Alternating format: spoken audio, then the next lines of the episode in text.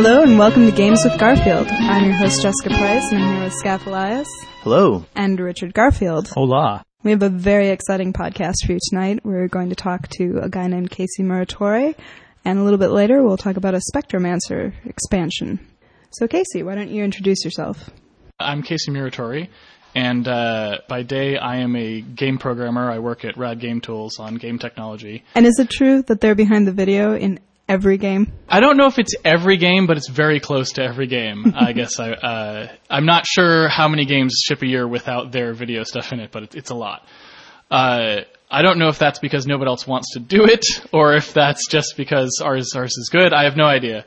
Um, but yeah, by night I'm actually working um, for Penny Arcade to do a little bit of uh, planning on PAX Dev, which is the thing that I was going to talk about here. So. What is PAX Dev?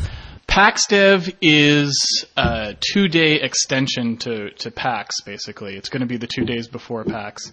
Uh, and although they're kind of uh, adjacent in time, they're separate events. So the the main PAX Prime, which happens, I guess, at the the end of August, beginning of September, traditionally, uh, is sort of the gaming event, and then there's going to be a developer-centric event that's only for game developers.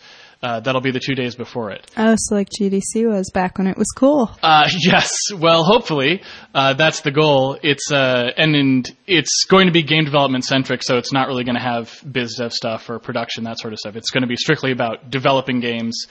Uh, but uh, one of the reasons I decided to talk to you guys about it was because it's uh, also going to have a big tabletop uh, design and uh, and art component to it, and so we've been trying to sort of get opinions and ideas from people about what would be good to have. Um, one of the things we want to do with the conference is make it more sort of more like going to work at a game company with interesting people, brainstorming around a whiteboard, coming up with interesting solutions to problems, learning how other people do things, and you know improving how you do things based on that.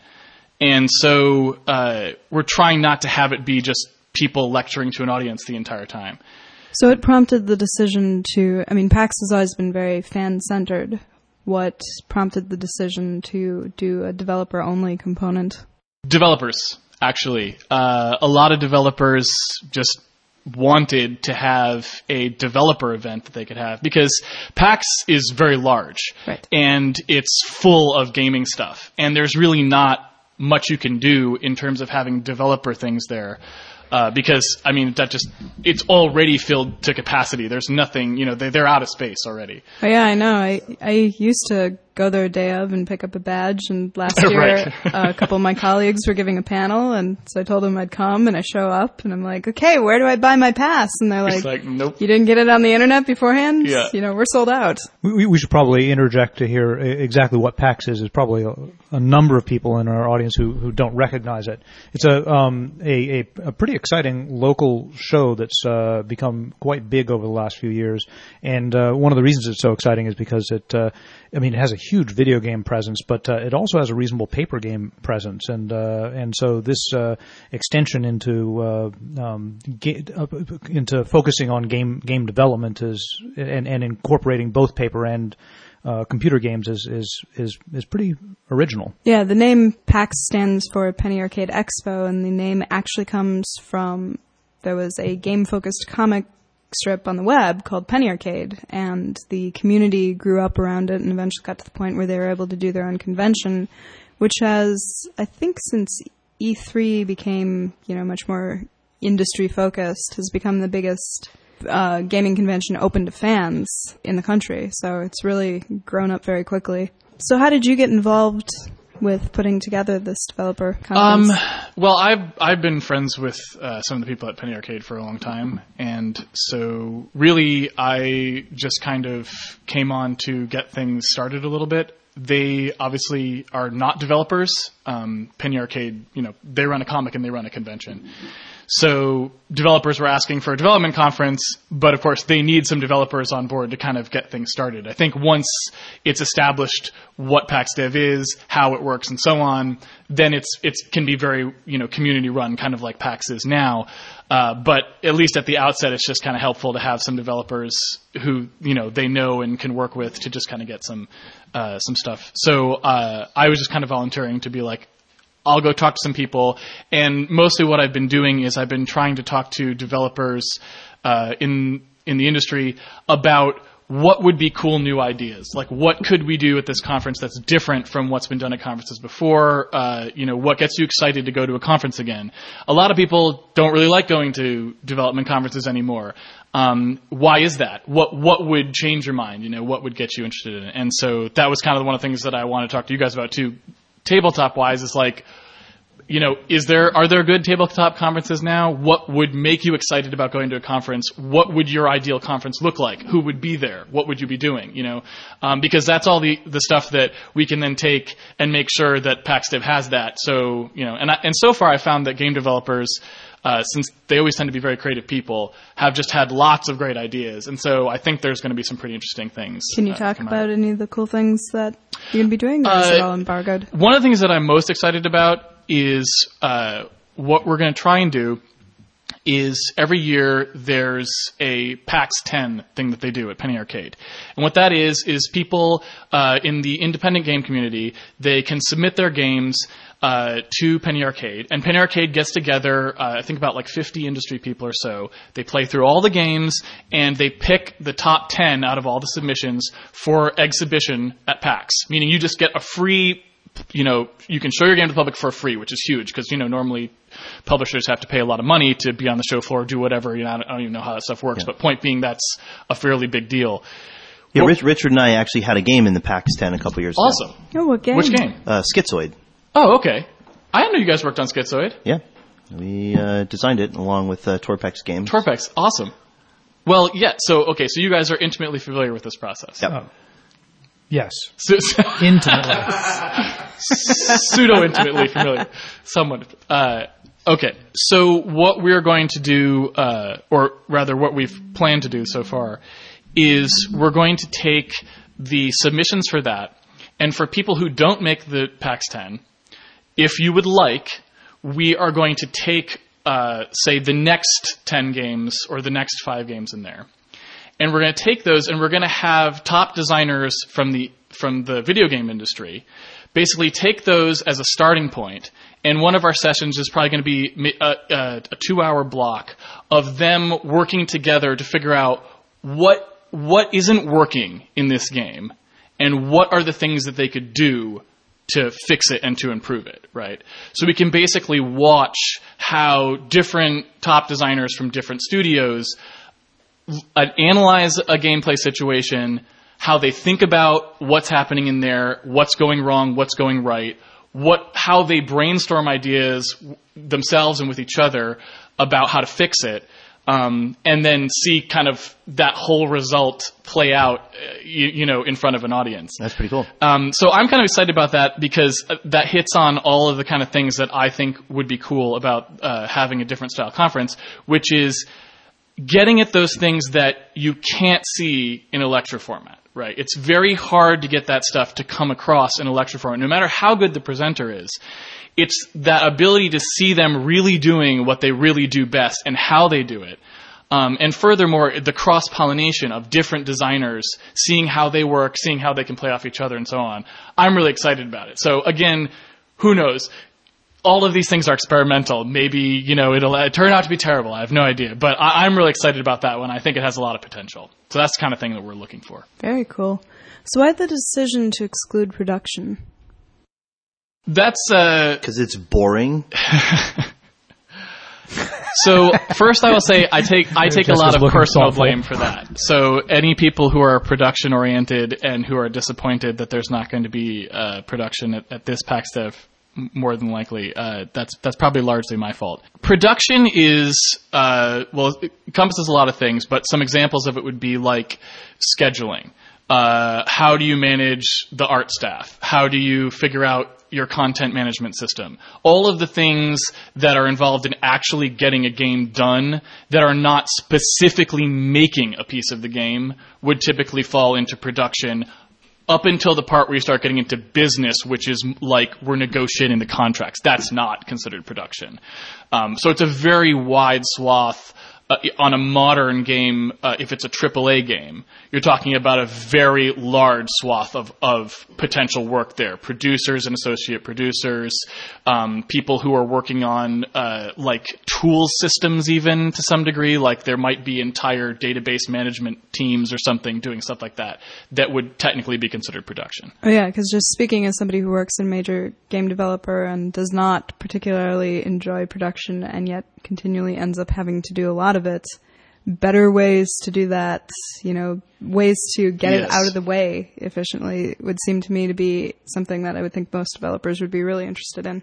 Yeah, and and I I totally agree with that. And so, like I said, since I take some responsibility for that, uh, I can I'll take the blame for that. I'll give the explanation of of why I was pushing for that. It's um, not fun, I get that, but as far yes. as you know, what's useful. Uh, so the reason for that was I th- personally I feel that where you draw the line of what you cover at a conference has less to do with whether or not that content is valuable to discuss versus what the focus and mental space of the attendees will be when they are there. And so my feeling on it was not that biz dev or press or production or any of those things are not important. They are becoming increasingly important every day for every game. So there's no question about that. Uh, my feeling on it is more that there needed to be a conference where from the time that people walk in the door, they are thinking solely about just the game. And to do that, you have to sacrifice, I think, several totally valid topics for game development in order to keep that mental space of like, we're not going to worry about how much it costs to make this game. We're not going to worry about where we're going to get that money. We're not going to worry about how to get everyone on the same page. We're not going to worry about diversity issues in the workplace. All of those things that could totally be make or break your game. We're just not going to think about them at this conference. And so that's part of the reason why, um, it's got the narrow focus that it does is to see at least for this first year what happens if we keep it very tightly focused to we are making just the game today and let other conferences because there are a lot of other development conferences keep uh, sort of the wider net because you know there are plenty of places to go to talk about production and I, and I think that's good. Um, well, so that, hopefully that does that answer that the question. That itself sounds like a fresh approach, which is uh, going to have a lot of appeal, I think. Okay, so are the results of PAX Dev, do you think, going to inform or affect the panels in PAX Prime that are about game development? Oh Will, yeah, are you moving some of the panels away? Will there be any cross pollination? Will there be any? So, I unfortunately I really can't speak to that with any real uh, authority. I'm afraid I, I'm just not that involved in the PAX Prime stuff. Um, largely because like I I work on a volunteer basis for them, so I only have so much time to really like spend on on getting to know the whole pipeline. So if they paid you, you'd do a better job than you're doing now. uh, no, yeah, uh, so, I, I gave them as much time as I could. The, they they're very nice to me. I I just simply don't have the ability to take an actual job job there. Right? That's that's not that's not something I can fit into my schedule. Uh, but it seems like it but, would be really cool if you're getting all of these you know AAA game designers together. Anyway, it seems yes. like it would be cool to do a panel at PAX Prime for you know the people who want to get into development, people who may want to design their own games, sort of being the what we learned from PAX Dev. Uh, I I totally agree, and at least personally, my hope is that if anything, uh, having PAX Dev right before PAX Prime is going to lead to even more developers being at PAX. Uh, mm-hmm. I know that a lot of developers do go to PAX now. Some of them participate. Uh, and so I'm hoping that this gives even more of an excuse for them to go because now it's like I can book one plane ticket, one hotel room, and I can go to both PAX Dev, where I talk to all my developer, uh, you know, friends and work on development stuff, and then I can stay for PAX Prime and be a part of the fan community and interact with them and everything. So I don't know. My experiences at PAX Prime has always been great. Uh, I love the show. Couldn't recommend it highly enough. Um, so my hope is that that happens. But that said, I'm not involved with that at all, so I really don't know uh, what what'll be happening there. I do suspect that if there are submissions, because PAX Dev does have an open submission process in addition to like curated content.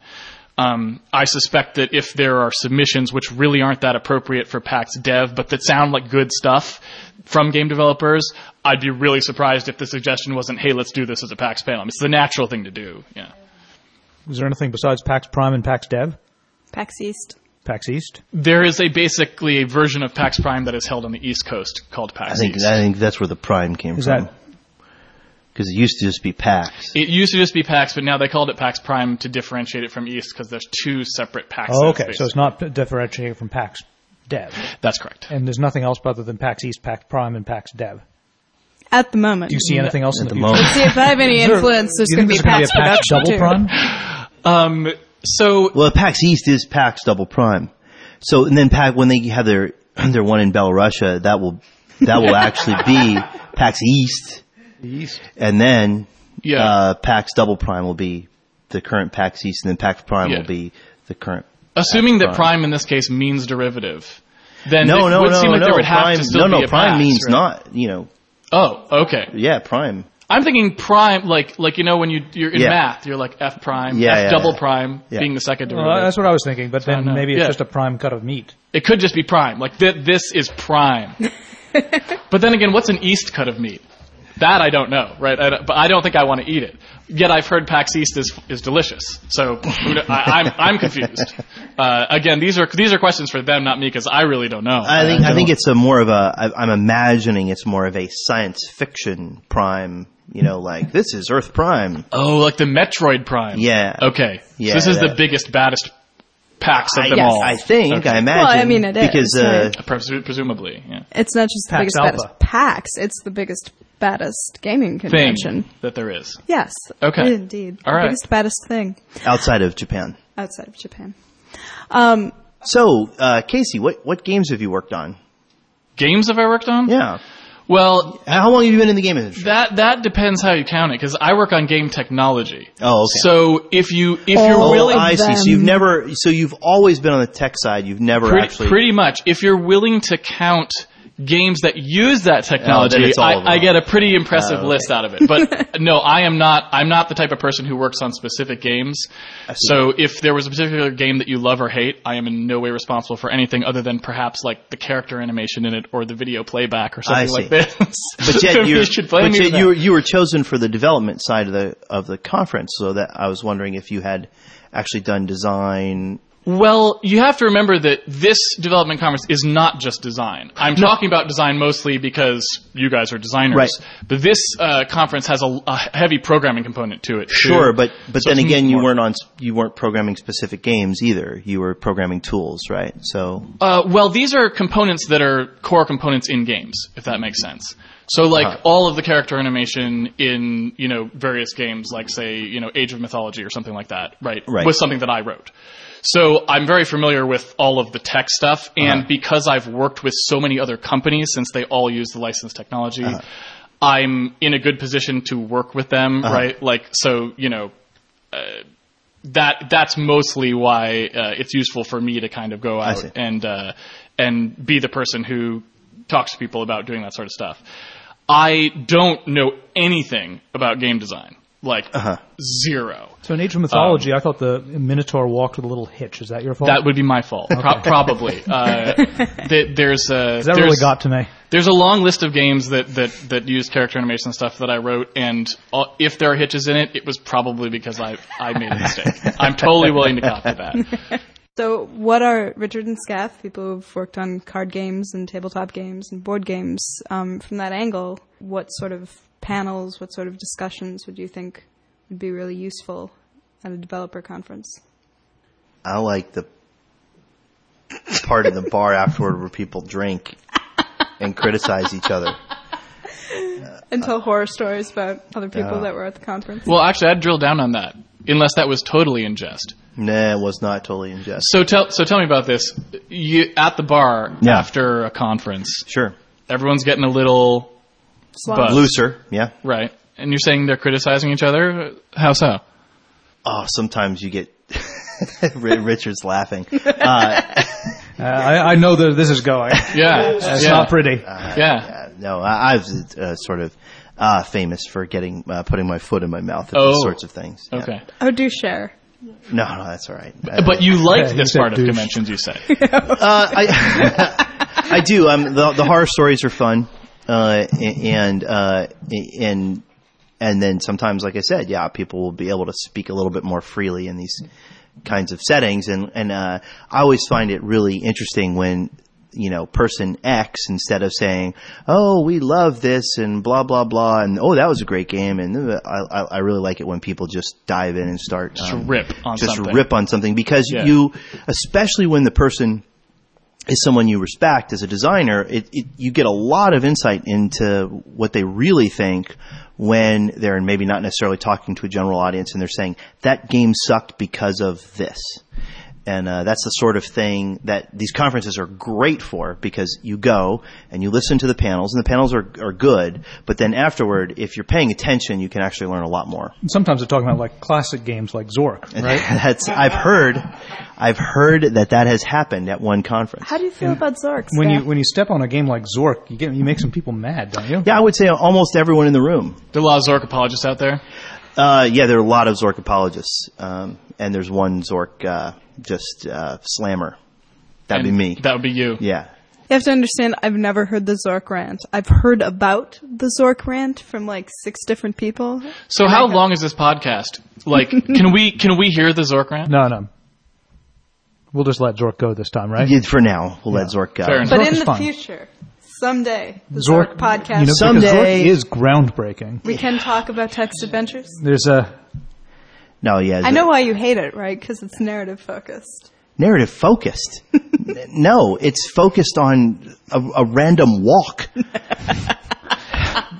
do you mean? The rant, I so the rant is like is is barely contained right now. Can you like see? like you can push him just a little bit more if you want, and and it's coming out whether he wants it to or not. Oh, it's So- okay. We'll do. We should do a podcast Yeah, sometime on how text fun is a freaking random walk from the center of a grid to the edge of it?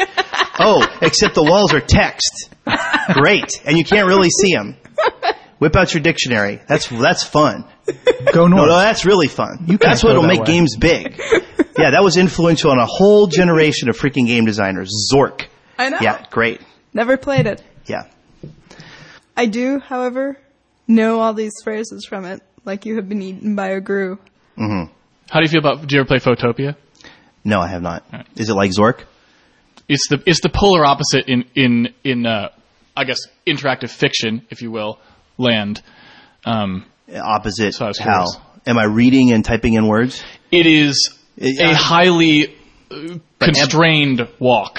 Uh-huh. But am I am I reading and typing in words? You are reading and s- typing in some words where you are very clear about what they are. Yeah. So it's the reading. We lost you at reading. Yeah, you lo- you lost me All at reading and All right. uh, and also typing. All right, Yeah, reading and typing don't th- that's not uh, gotcha. yeah, that's not fun. I'm, You're not much of hear an you. MMO Guessing player the than I am. vocabulary that's intended. Ring the bell. But you- I but don't know no, what no, you but he- mean. Hit the bell. I don't know what you mean. Slam the bell. The bell rings out in a pearly. Yeah. Yeah. Yeah, but but but you're saying uh, Photopia, I don't have to figure out what words I'm trying to use. It's. I'm not suggest. I, I was merely trying to get another data point because so I picked one that happened to be in that Yeah. space. Uh, Photopia is narrative focused. Zork is not. Uh, Zork is is nuts and bolts puzzle solver with very little narrative in it. Uh, so I was just curious, you know, if narrative changed your mind on it or if it wasn't. Sounds like sounds like the answer is no. And frankly, like, I like to tease Skaff, but, you know, from what I know of Zork, I'm like, it doesn't sound that interesting. Like, you know, the puzzle of, like, what do I have to do to actually get through this thing is, you know, kind of entertaining, but I've played interactive fiction games where, you know, they've come up with every possible synonym for, you know, touch, pick up, whatever yeah, the object, and if you put anything remotely having to do with that object in it, it's like, okay. yeah. Um, But yeah, I, it, Zork, I've understood is frustrating, and I, anybody here heard of Forum Warz? No. It's a browser based. Sounds fun. It's awesome. It's a browser based um, parody of. You know, where what you do is you go and you pwn forums by. You, Awesome. know, you can play as an Okay. emo kid, a cam whore, a hacker, or a troll. And Who has you- made this game? I don't know. It's just this little. Um, but one of the most of the time you just go and you bring you take down these forums, right?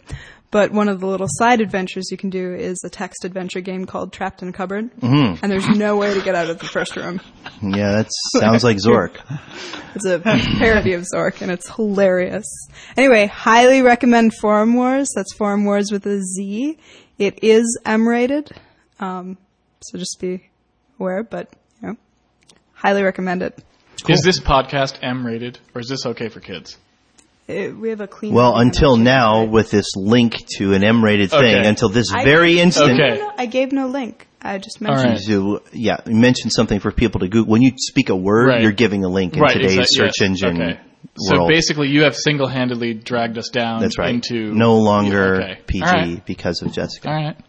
It's there is no PG, there is no M, there is only clean and explicit on iTunes, and we are still clean. All right. I'll watch my mouth. I'll Yeah. continue to watch my mouth. Yeah, Uh, please. how old is Forum Warz? Warz with a Z. Um, there are now three episodes of it. The first episode was free, and then they started charging for Mm. the second one. Yeah, Scratch Zombie is the company behind it. They've got right. my money already. Like I'm, I'm, I'm ready to buy. I, I, I The will moment be I- downloading that tonight, but I'm ready to buy. The buy. moment that I heard that you could play as an emo kid and Yeah. that your ammo was tears Th- this sounds fantastic. and your attacks are things like Yeah. post suicide notes, How have I not heard about this? I don't know, but it's Okay. it's brilliant. It is pretty good. It, I mean, it parodies the entire internet. There is That's- nothing that great. it doesn't. Uh, So anyway, yeah. So trying to elicit from people their true feelings, Yeah. uh, is is hard. Um, their true feelings about what they like are are very easy to get on these panels, and their true feelings about what they hate are not easy to get. And uh, so you're sort of uh, you know fighting with one arm tied behind your back in terms of actually learning from the wisdom of these people who've been in the industry. So I'm just going to throw this out here because this is the only thing I can think of Mm-hmm. that would fit this. So like, would it be totally out of the question for us to have like a session basically called I Anonymous where somebody gives their opinion of something from a cupboard with like a Vox thing on them so they can literally just say whatever the hell they wanted about a game Right, right. And here's And the, then go, And here's the right. And here's here's the only problem with that. That that's a that's a good first step. But then you don't know who's giving the feedback. you wanna right. know. Right. So Okay. because you want to know whether you consider their opinion worthwhile. exactly, and and also because you know the sort of things that they do well. Like if Sid Meier is out there and he's just you know railing against people and whatever, and he's like, Yeah. "This is stupid. That's stupid. That's stupid," and if he's talking about I don't know. Uh, first person shooters, maybe I don't care that much. But if he's Right. talking about other strategy games, I see. then all of a sudden it's like, oh my god, oh hey, wow, he's right. Oh, got it. Or you know, start to understand more. So unfortunately, the anonymity. is not You're, okay. you're going Yeah. to get you're going to get good, insightful comments, but no one's going to trust them. So that means they're worthless. So I guess the only real thing we can probably do Is liquor up the panel before liquor up the panel Yeah. as much as possible, which I think even the panel will be in favor of. I'm well, guessing. That's, that's true. Well, I wonder Uh, if you could do a. I wonder if you could get sort of the same thing with maybe not as much specificity, but with a like.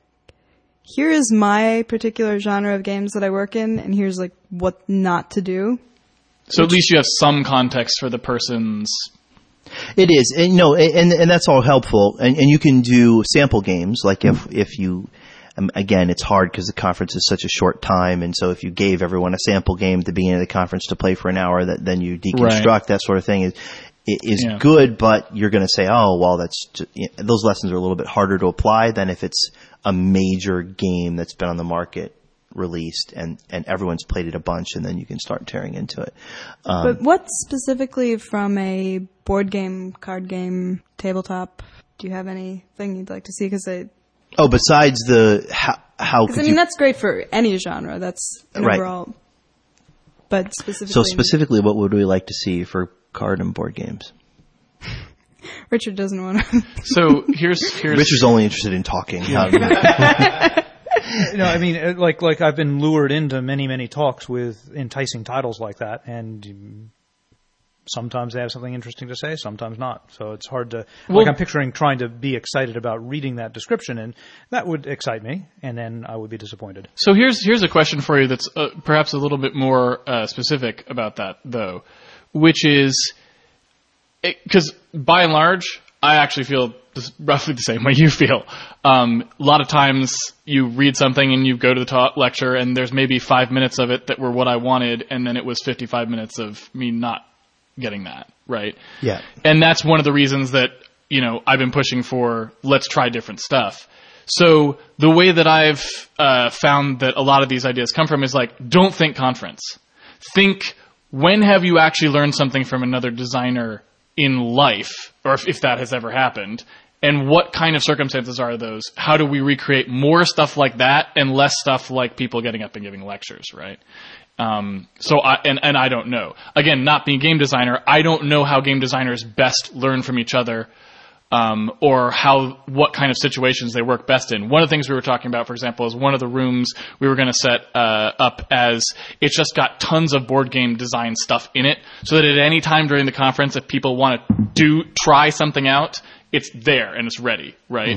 And so like, we're open to anything, anything that people think will create the kind of environment where people can learn from each other and and have good ideas. So what have you learned from other designers, Richard, directly? Any anything? No, I, I, lear- I learn from games, right? Right. Like I don't learn from designers. I learn from designers indirectly. I play a lot of games. right? Interesting. Uh, when, uh, like, like you see, uh, my walls of games there. Yes. They're they're research, right? And Yeah. I, I like getting them out. I like playing games that I don't even end up liking and analyzing uh, what makes them tick and why they're, you know, what what's good in them, and what's not. But but sitting down with people and talking about it, I don't know. That's never worked so much. That's interesting. Okay, so you find that that by the vast majority of anything you can think of where you learn something new, it was always by you playing the game and thinking about it afterwards. Right. It's like I mean, in in uh, if if I were a writer, it would be like somebody who had learned a lot by reading a lot of authors. Yeah. Right? It's not like it's not like I'm uh, my opinions on game design and my game design talents are uh, come from a vacuum. I'm very open with uh, with my sources of inspiration, which uh, there's many many many good games, and uh, th- uh, and and I make a real effort to learn not only paper and card games but also computer games uh, that that are not in genres which I even intend to play, like uh, or intend to design for, like shooters and things like that, and see what differentiates them and what makes them interesting. So, would it be interesting to you, for example, if uh, there was a curated play session uh, by, for example, people who were experts in some genre that was very far from yours? So, for example, if there was some kind of a curated play session for first-person shooters, where somebody who was an expert in that was going to go, here are some things we've set up. They're you know brief segments of various games that I think highlight very interesting things that people may have missed if they don't study this genre. Yeah, that'd be pretty cool. Is that the kind of thing? Yeah, yeah. And and maybe you could do one, for example, that was that for board games. Like, here's a set of games we're going to play, you know, over the course of two hours or something like that. Just you know, or even maybe one or two. And 'cause there are things I think that's important for you to experience as a designer that you probably wouldn't because they're not super popular. That kind of thing. That's possible, although the time frame there may be tough. tough. Like like Yes, uh, like that's when you're true. talking about like traditional card games and things like that. You know, it'll take you an hour before you, a lot of those games will take you an hour before you can start to feel comfortable enough to begin to understand what's going on. You know, but one of the things that you do that might be really useful to uh, talk to other designers about is I know that with a lot of your games you keep track um, on the cover of like who won, like what they were playing, like if there are different characters or if they're different. Sure. So it- might be sort of interesting for the games in which you have a lot of data there to like have people play that game, talk about it, and then be like, by the way, because I know that you also make an effort to play with a lot of different people from a lot of different walks of life who might not be particularly Sure. well represented. Well, right. And so there's a couple interesting things there. First of all, it's hard to ask Richard because in particular he's one of the top people in his field. So it's a lot harder for him to learn from other people than it is for other people. Um, so, so th- th- there's a little bit of that weirdness going on. And I think, uh, maybe you did learn at some point. I don't know. You probably didn't have a class in, you know, fifth grade as a, a game design class, but like for instance, for a writer, writers probably do actually learn directly, not from reading, but probably most of that takes place really early in their life. And then after after some point, they're Speaking they're, they're as a getting writer, a lot of. it's similar in that you learn the most just from reading. No, no, I'm not saying that. I'm saying if if you if you look at the people you actually learn from directly and not from reading, uh, obviously you learn most from reading, and obviously you're going to learn most from playing the games. But if you learn things from other people, it's probably earlier rather than later. That they that because that's at the time when you haven't read a whole lot yet. So the chances that you're actually getting new information from someone directly are much Well, I think Are much one of the higher early than they are I, late. I think one of the things you'll find about most professional writers is that almost across the board they started reading voraciously at an early age, and I, I mean, the sort of stuff they teach you in school, right, it- that doesn't Mm-hmm. Nothing. Mm. end up affecting. I mean, this, what they teach you about writing in school is so basic uh huh. that it doesn't really end up affecting you as you know a professional writer. I wouldn't trust a writer that doesn't read a lot. It sounds like as a game designer, you'd be suspicious of a game designer that doesn't Oh. play a lot of games. I'm, I'm very suspicious, and and I actually there's there's quite a number who don't play a lot of games, and uh, it's uh, in fact I'm I'm, I'm contributing a uh, a chapter to a, a a book on game design, and my chapter is going to be play a lot of games, damn it, and uh, um, and uh, but but there are there are some designers who disagree with me, and they don't play games because they don't want to be influenced by other people's designs, but uh, for me that's putting them first as designers. It's about them. Whereas if it's about the game, then they should read other people's designs because that's how you're going to make the best game. There's actually a funny article on Cracked called, just recently called something like um, like five things that you think are ruining movies that have been around forever or something like that. And they were one of those things was adaptations, sequels, copying plots that have already been done before. And they pointed out that throughout history, you know, every great writer, most great artists all steal from other people. You know, Shakespeare wrote like four plays where we can't immediately point to something that he was adapting. Um, so yeah, it seems the idea that you're going to be able to to generate all the ideas that you need to yourself without inspiration from other people seems naive yeah. at best. No, that's certainly my egotistical opinion. at I think uh, I think it's uh, much better for games to to draw from a lot of sources and be open with your inspiration. So we've said it would be great if, just to sort of summarize, it would be great if there were a way to get real criticism. which is, which is interesting, and that's definitely something to think about. Obviously, we can provide and are going to be providing the space around the convention, like all of the uh, sort of things that aren't rooms in which something is happening right away, are set up for people to talk with each other. There's just a huge amount of space devoted to that. So we can get some of that personally, but in terms of how to get a structured way of getting that criticism, that's a really interesting problem. Alcohol may be well, the solution there is here. another. There's another possible solution. We solution. need a new sponsor. Just before you give your other possible solution, even Richard's curated play session seems like a, you know, if you're sitting around a table with a bunch of designers playing a game, They people be are going to more say things like, ah, they that's. might be more open. Yeah, Yeah. that's true. Um, the other possibility is if you get the designer of the game to specifically lead the discussion on the criticism of their game, people will Kind feel of rip more it open. himself, kind of a thing. Well, not necessarily himself, right? But like if you feel like if he says, "Okay, take your best shot," You know, that'd be fun. Is, is do a game roast. I was just It's like thinking, honoring the game, but but at the same time, uh, Just cutting it destroy up. mocking the, uh, Right. right?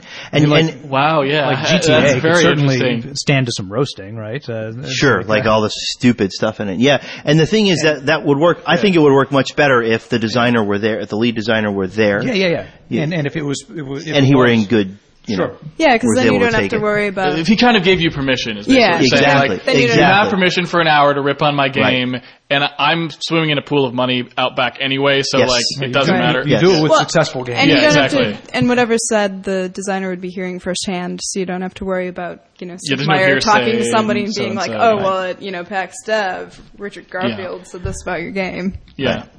Yeah. So like a, in fact, you could, I like it. I lo- uh, that sounds great. yeah, like a series of those kind of things. You could even do, you know, two or three different ones if you could Yeah, get the de- designers to depending sign how up. many designers would be willing to. Yeah, just Yeah.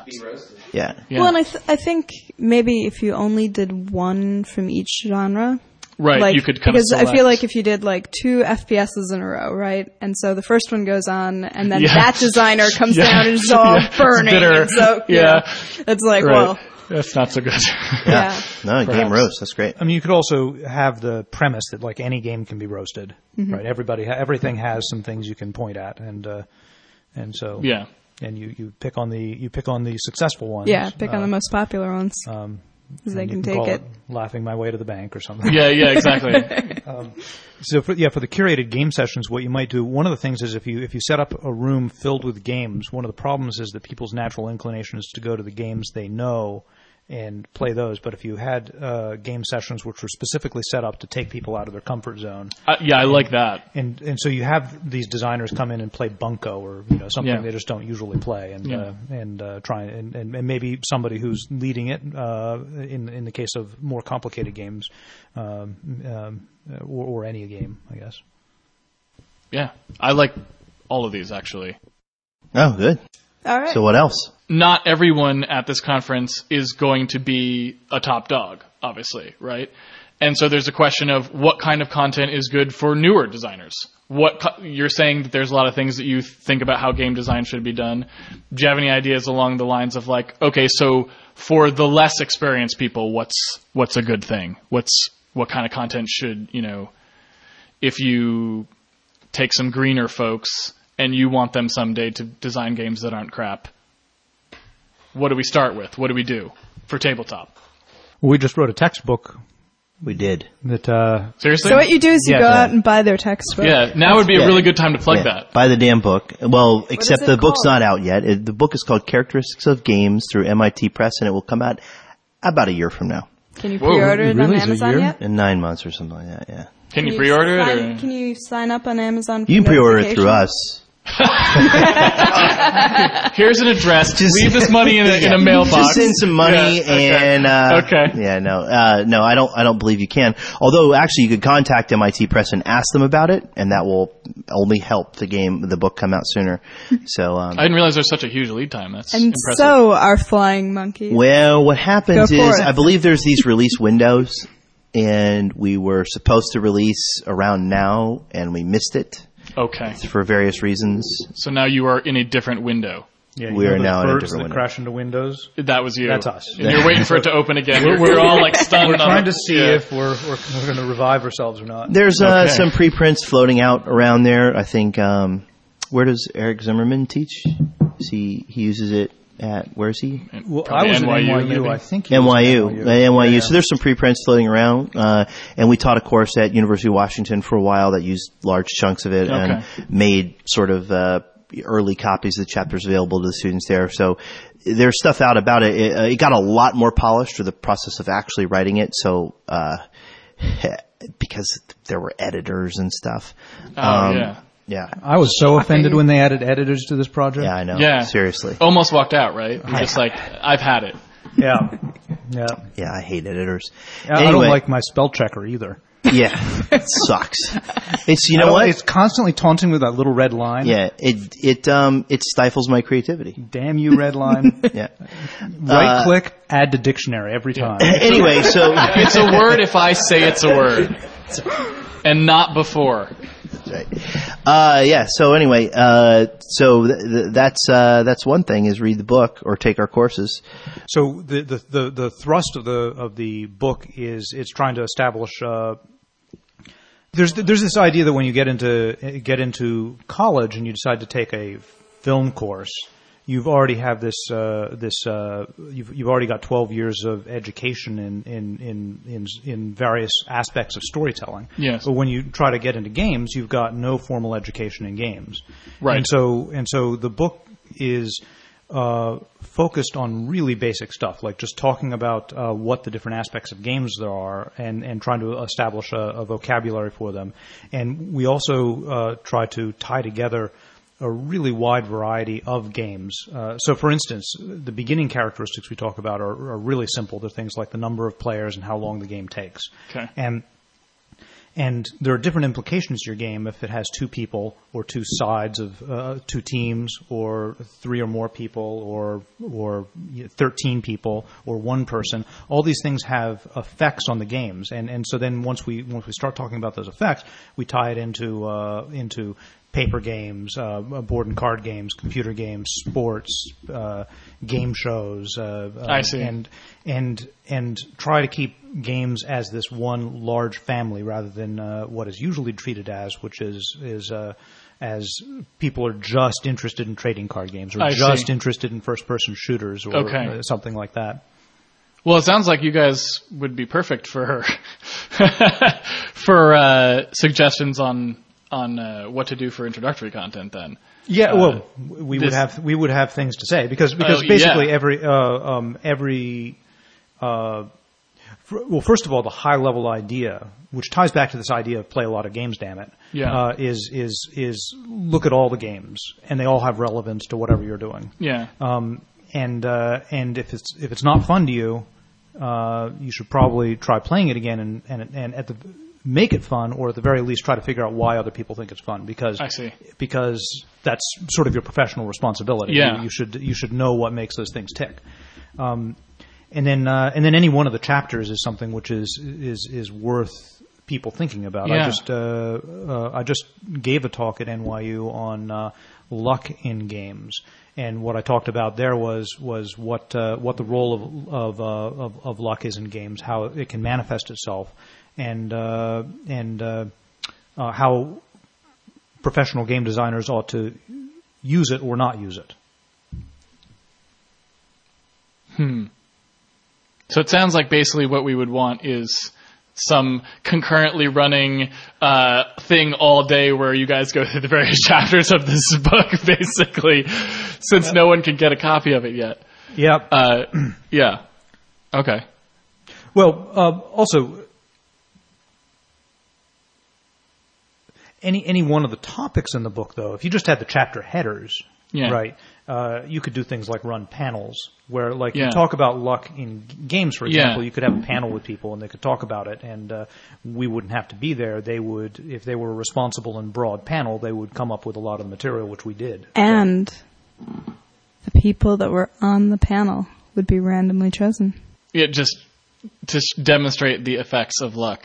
Well, I'm assuming though that they wouldn't be randomly chosen because I'm assuming that it's o- they would only be partially randomly chosen for optimal game design. That, that's probably true. Yeah, Yeah. you probably, uh, yeah. Randomly chosen with some kind of bias. I, I would probably actually make it so that you wouldn't know that you weren't going to be on the panel until very late. Like there's always this chance you could get back in because you don't want to be eliminated from uh, contention. And so at any point you might be called up.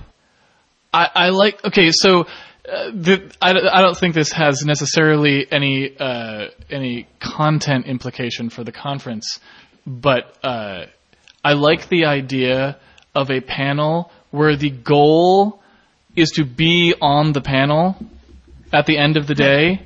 But there's some very highly structured set of arbitrary rules that involve who can be on the panel, kind of like what you're saying here. Yeah. And so maybe this panel is only like 10 minutes long, and it doesn't really have a topic other than awesome people is like the topic of the panel, So right? And the, everyone uh, wants to be on that panel. So it's the equivalent of wasn't there a metagame? Of the treasure Omegathon. hunt- The Omegathon, right? be the- so the it's Omega the PAX panel. Dev version, Yeah. right? And Yeah. so it's a popularity contest. As- After each panel, Perhaps people can vote, on the yeah, speakers. in an- oh my goodness, it's like Survivor for panels. Survivor panelists. for panelists.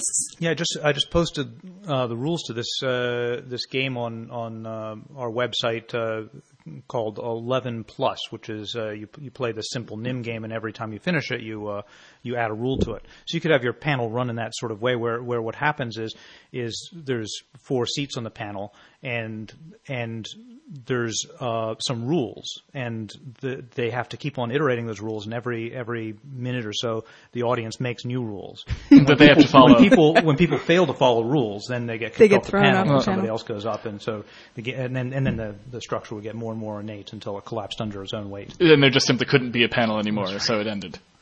All right. I like Yeah, it. I, yeah. I think we'll have to figure out a way to do this. so, we'll have to work this in somehow. That that definitely should involve alcohol. yes. Yes, that's probably true. That's probably true. Oh yeah, so one scheduling thing, like for your game roast, and probably for this nonsense that you're talking about, um, Oh, is the yeah. later, later, the later you schedule it, the the better. better, and with a break, you know, a dinner slash bar break. Right. So you basically have it so that people can get loaded Yes. I mean, and then come to a panel. You could even Yeah. call them after happy hour panels. okay. That actually is a really good idea. Yeah, I mean, li- and I'm literally, not even literally saying that. that is a very good idea. yeah, yeah, literally call them after happy hour panels. Yeah, instead of Right. um, instead of AM and PM, you'd have like It's like before happy hour and and, after. AH and PH or yeah. Yep. In the evening, you just have drunk game designer conferences or uh, uh, Yeah. panels, and so then you have like the drunks admire thing, and you just make sure to, Yeah. to get him get make get him to get his drink on. You could have the Yeah.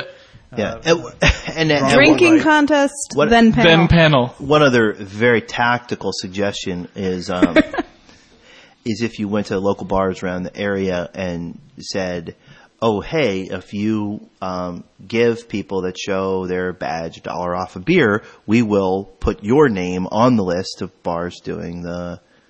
Happy hour panel, right? So they go Yeah. in, you get a dollar Yeah. off a beer or whatever, and then there, those three or four bars are listed, so all the people go over there and drink. So everybody, it's a win-win. Everybody Right. wins. So basically, you you are definitely tactically set, setting this up for maximum amount of inebriated paneling. Inebriated, I like honest the way you're. paneling. I have no problem with that. I, I'm I'm not against this plan. I'm In just saying it's very Veritas, cunning. right? Yeah. I just, you know, run it by your lawyers first. And I did not suggest this. Right, it's- Except in jest. If anything And- was, if anything were to happen, it would be in no way because of your suggestion. Certainly, right. Because Yeah. my suggestion was purely in jest. is Kirk, of course, Just and my agreement with that That's was right. also purely in jest. yeah. So anyway, but And that, now might- it's- that might be a good idea. And and or should we say instead of in jest, perhaps imbibe? That's Shall we right. say? Yeah. So, uh, and, and, uh, you know, cause that's, that's the main thing, like I noticed at GDC, the main reason to go to GDC is actually free. people. Just free alcohol because you, you go to GDC and you go afterward, you can w- kind of wander, even if you never went to the conference, you can sort of wander these hotels afterward and all the little a conference little rooms. weird. There's Yeah, all these is a little sponsored weird. sessions and they're just pouring. Yeah. And, uh, and I don't know that, it's pretty clear that the bums in San Francisco have not quite figured this out yet. Yes, the, that's going to be the ant trail from hell. When some, when one dude makes it in there, it is Yeah, over. it right? is It is over. just full on over. Yeah, back to San Jose. Yep. Yeah. That's right. Now that we have solved every problem that anyone has ever struggled with in how to put together a game don't want the design Yes, to get in, finally and totally. a game design conference, uh, we will bid you good night. Thank you so much for joining us, Casey. Thank you for having me. Um, game developer listeners, plan to attend PAX Dev and everybody else plan to attend PAX Prime because both of them will be awesome. And next week we will talk about a very exciting Spectromancer expansion called Truth and Beauty. And that is at www.spectromancer.com. Would you like to repeat it, Scott? What was that? Repeat what? Repeat www.spectromancer.com? I think our listeners know by now they're not idiots. No, what? That it's at www.spectromancer.com. Oh yeah, that. Yeah. Since I'm actually new to this podcast, I'm sorry, I'm not sure what you mean by this. Like, if I go to www.spectromancer.com, I'll be able to like look at this game or download it, for example. Absolutely. More than just if- look at it. You can play it for free. If if you go to www.spectromancer.com, you'll be able to download a free version and have a lot of fun. Well, I know what I'm doing after the podcast. On that note, we'll bid you good night. This is Jessica Price signing off. Good night for Skaff Elias. Good night for Richard Garfield. and good night for Casey Muratori.